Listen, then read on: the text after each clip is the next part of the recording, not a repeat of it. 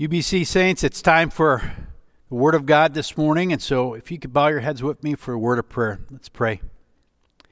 Heavenly Father, we thank you. Thank you, Lord, that we worship you in so many ways. Lord, that we've had a chance to worship you in song, that we've worshiped you in, in giving, Lord, and we worship you as we take in communion together, Lord. And now we, we worship you as we go into your word. And Lord, we thank you for Easter Sunday, Resurrection Sunday, a day to just celebrate, the most important day for us as believers. So we, we just pray that you would just take over this service. Holy Spirit, speak through me this morning, through your word, and uh, speak to our hearts. Minister to people that are maybe listening in and aren't part of our church and but they just need a look and a word and a touch in Jesus' name. So Lord, just just glorify yourself the rest of this time, the rest of this morning, we pray in Jesus' name. Amen. Amen.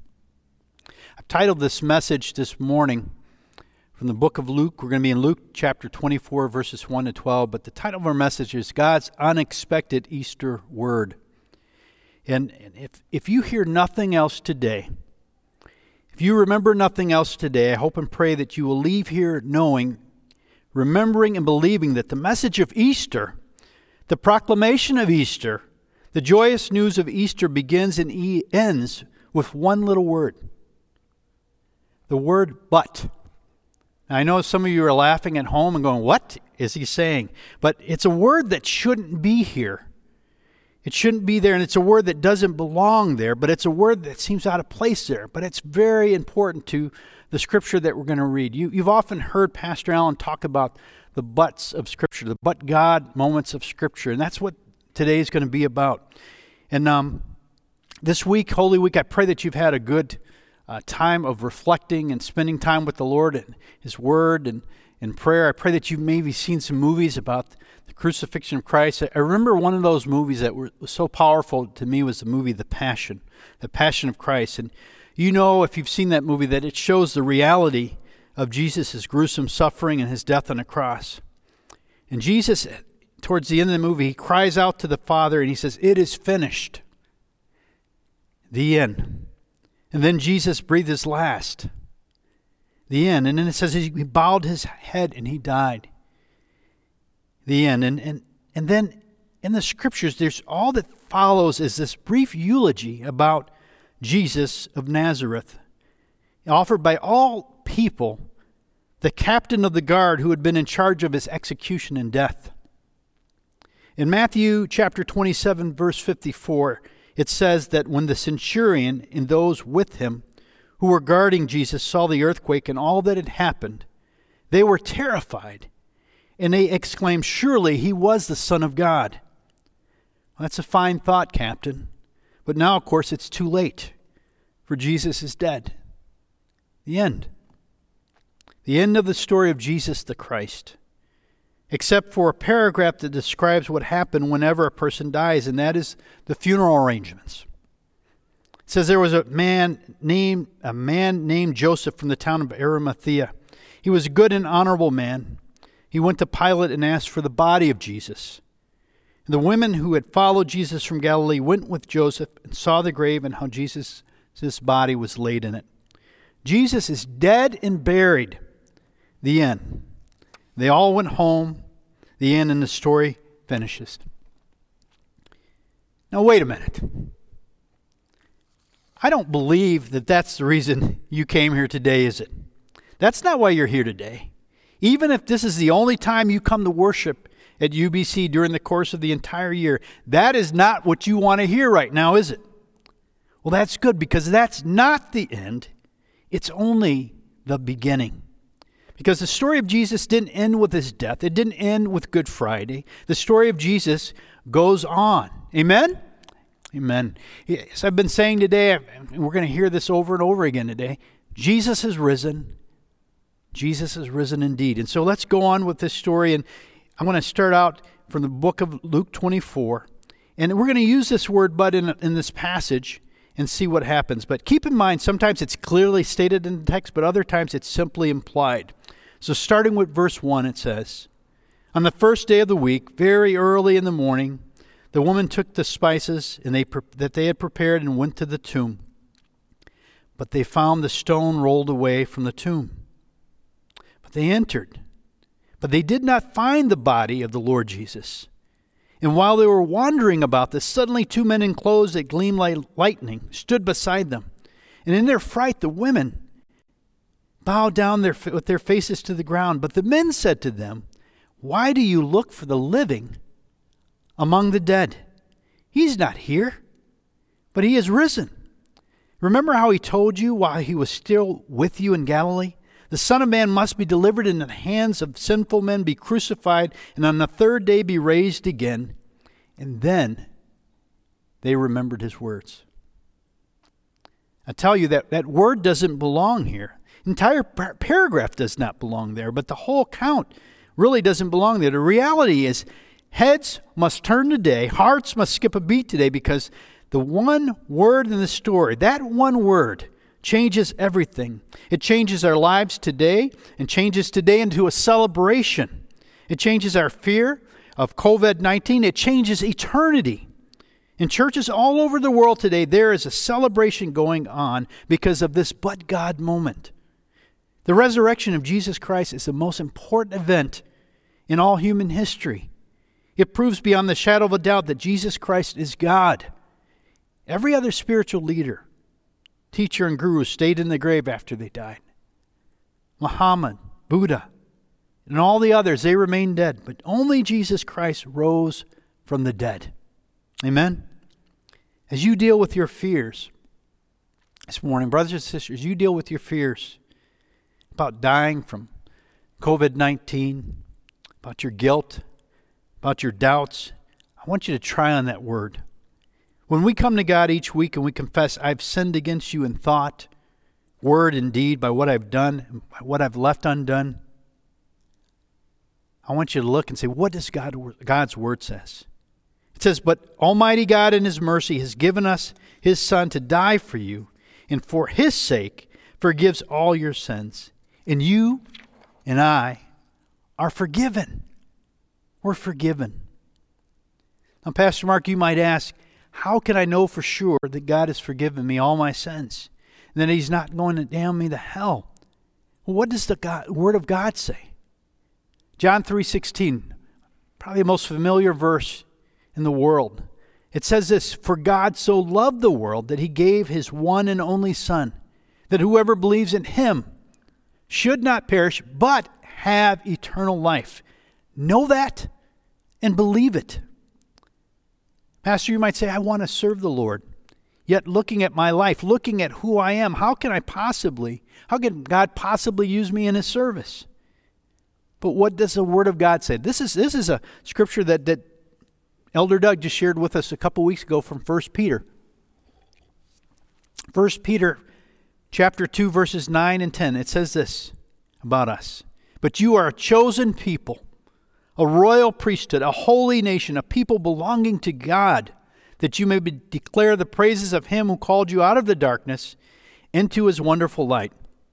Once you were not a people, but now you are the people of God. Once you had not received mercy, but now you have received mercy.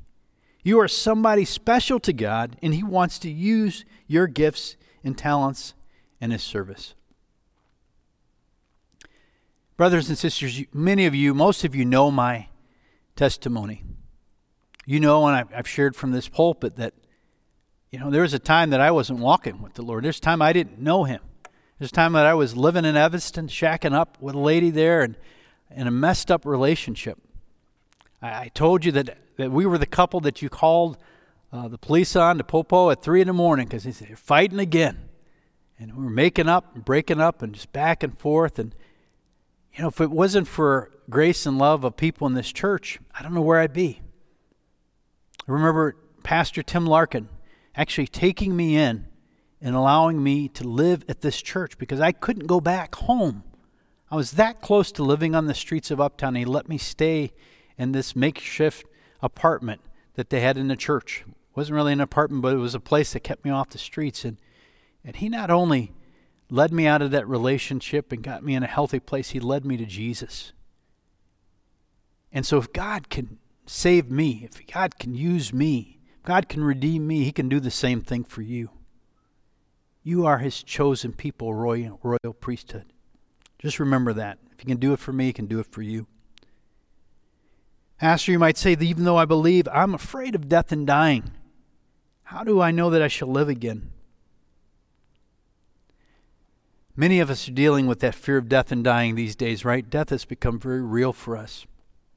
You and I, we, we do not have to fear the way the rest of the world fears. That scripture I read earlier, Revelation chapter 1, verse 18, Jesus said it. He says, I am the living one. I was dead, and behold, now I am alive forever and ever. And I hold the keys of death and Hades. In other words, Jesus has authority and power over death. He conquered death. Therefore, we as believers don't need to fear death or, or, or, hell or death because Christ holds the keys to both. Praise the Lord, everybody. That's how you know. Now, back to the scripture, verses 9 to 11. You know, unfortunately, the Word of God also tells us that the news of the resurrection was not accepted or believed by everyone. In verse 9, it says, When they came back from the tomb, they told all these things to the eleven. These are Jesus' disciples, to all the others. It was Mary Magdalene, Joanna, Mary, the mother of James, and the others with them who told this to the apostles. But they did not believe the women because their words seemed like nonsense. Here's that word but again, but not in a positive sense this time. The apostles don't believe. Do you accept? Do, do, do you, my question is do you accept the news of the resurrection, namely that Jesus Christ is, is dead, but not, but not dead, but alive? Do you believe the news of the resurrection of Christ? Or do you still live as though the news of the resurrection is nonsense? Because let me tell you, if Jesus Christ has not been raised from the dead, if Jesus Christ has not risen as he said, if Jesus is not alive right now, this very moment, then all your sins, past, present, and future, have not been and will not be forgiven. That's what the Bible says. In 1 Corinthians chapter 15 verses 14 to 15 Paul says this, if Christ has not been raised our preaching is useless and so is your faith. And if Christ has not been raised, then your faith is a delusion. You are still lost in your sins. I'm afraid a lot of people, perhaps some of you, have been living as though Jesus Christ is not the Son of God, as, as though he's not the Savior of the world and is not alive and well in the Lord and Lord of all. I'm afraid that the resurrection of Jesus Christ makes no difference to a lot of people today. Well, I think people are waking up. Frankly, next week and the week after that, many people, perhaps some of you, live will live and act as though Jesus was indeed still dead and buried in the ground.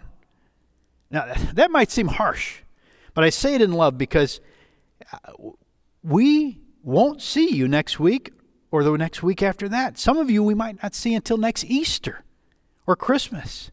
That's why we call people, we, have a nickname in the church. We call them Christers. They come for Christmas and they come for Easter. And I have to tell you, I want to challenge you. Don't think like that. Don't treat the Lord like that. Don't live like that as though the resurrection of Jesus Christ makes no difference in your life, as though Jesus is dead and buried, as though Jesus is still in the grave. Because if you live your life like that, you're missing out on so much. You're missing out on the regular good news of forgiveness of your sins. You're, you're missing out on comfort in times of sorrow, like now.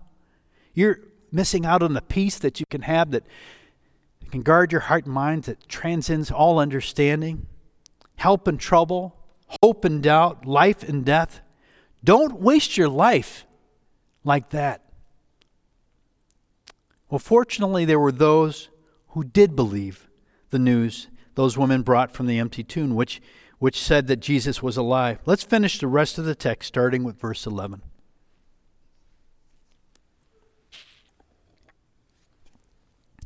The scripture reads, But they did not believe the women because their words seemed like them nonsense.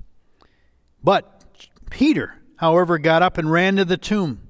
And bending over, he saw the strips of linen lying, lying by themselves, and he went away wondering to himself what had happened. Go back home today, amazed at what has happened.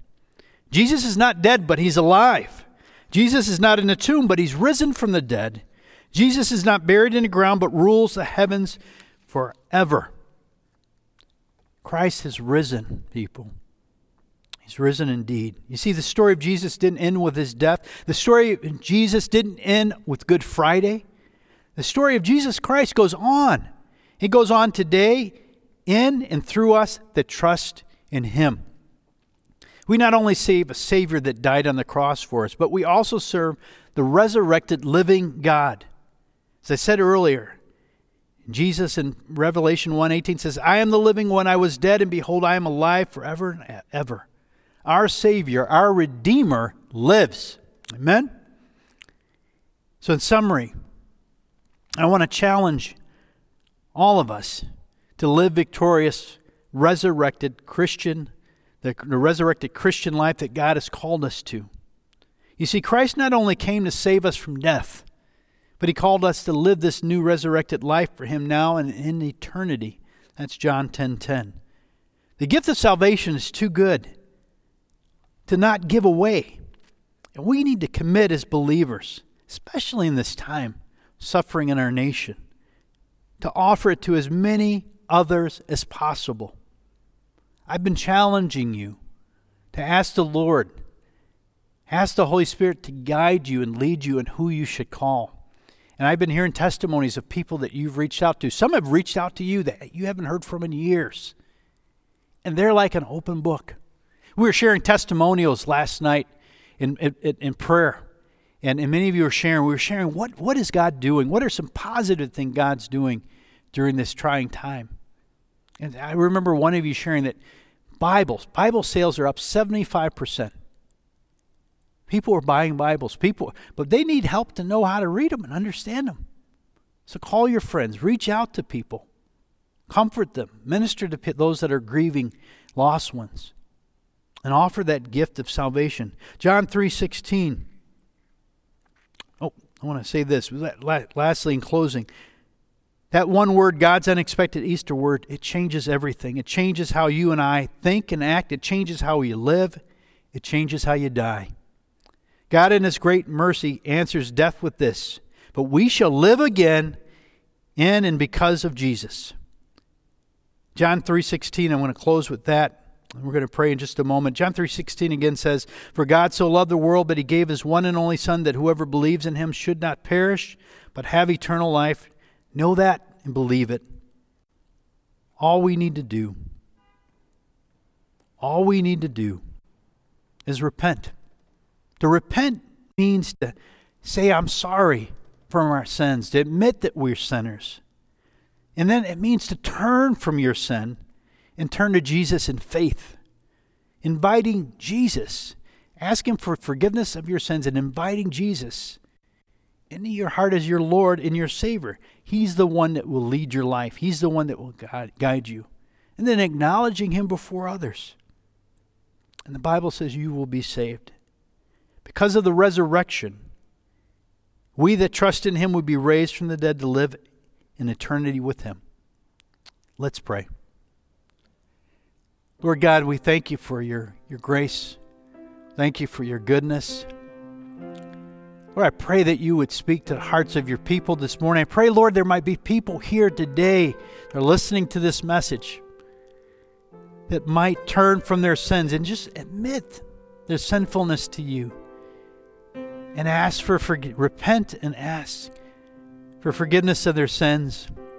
And Jesus invites you, and you are knocking on the door right now. And it's as simple as inviting you in, as recognizing you as their Lord and Savior they can have peace, a peace that is beyond the circumstances that we're enduring in this world. And they can spend eternity with you. For those of you, those of us that already know that, I pray that we would commit ourselves to living in that peace and not give in to the anxiety around us. So we give you the glory, Lord. Go with us as we go. And Lord, use us on the mission field, even though we can't go to people's homes, even though we can't physically be the church, Lord, we are still the church. Use us. Pray for your glory. We give you thanks. In Jesus' name we pray. Amen.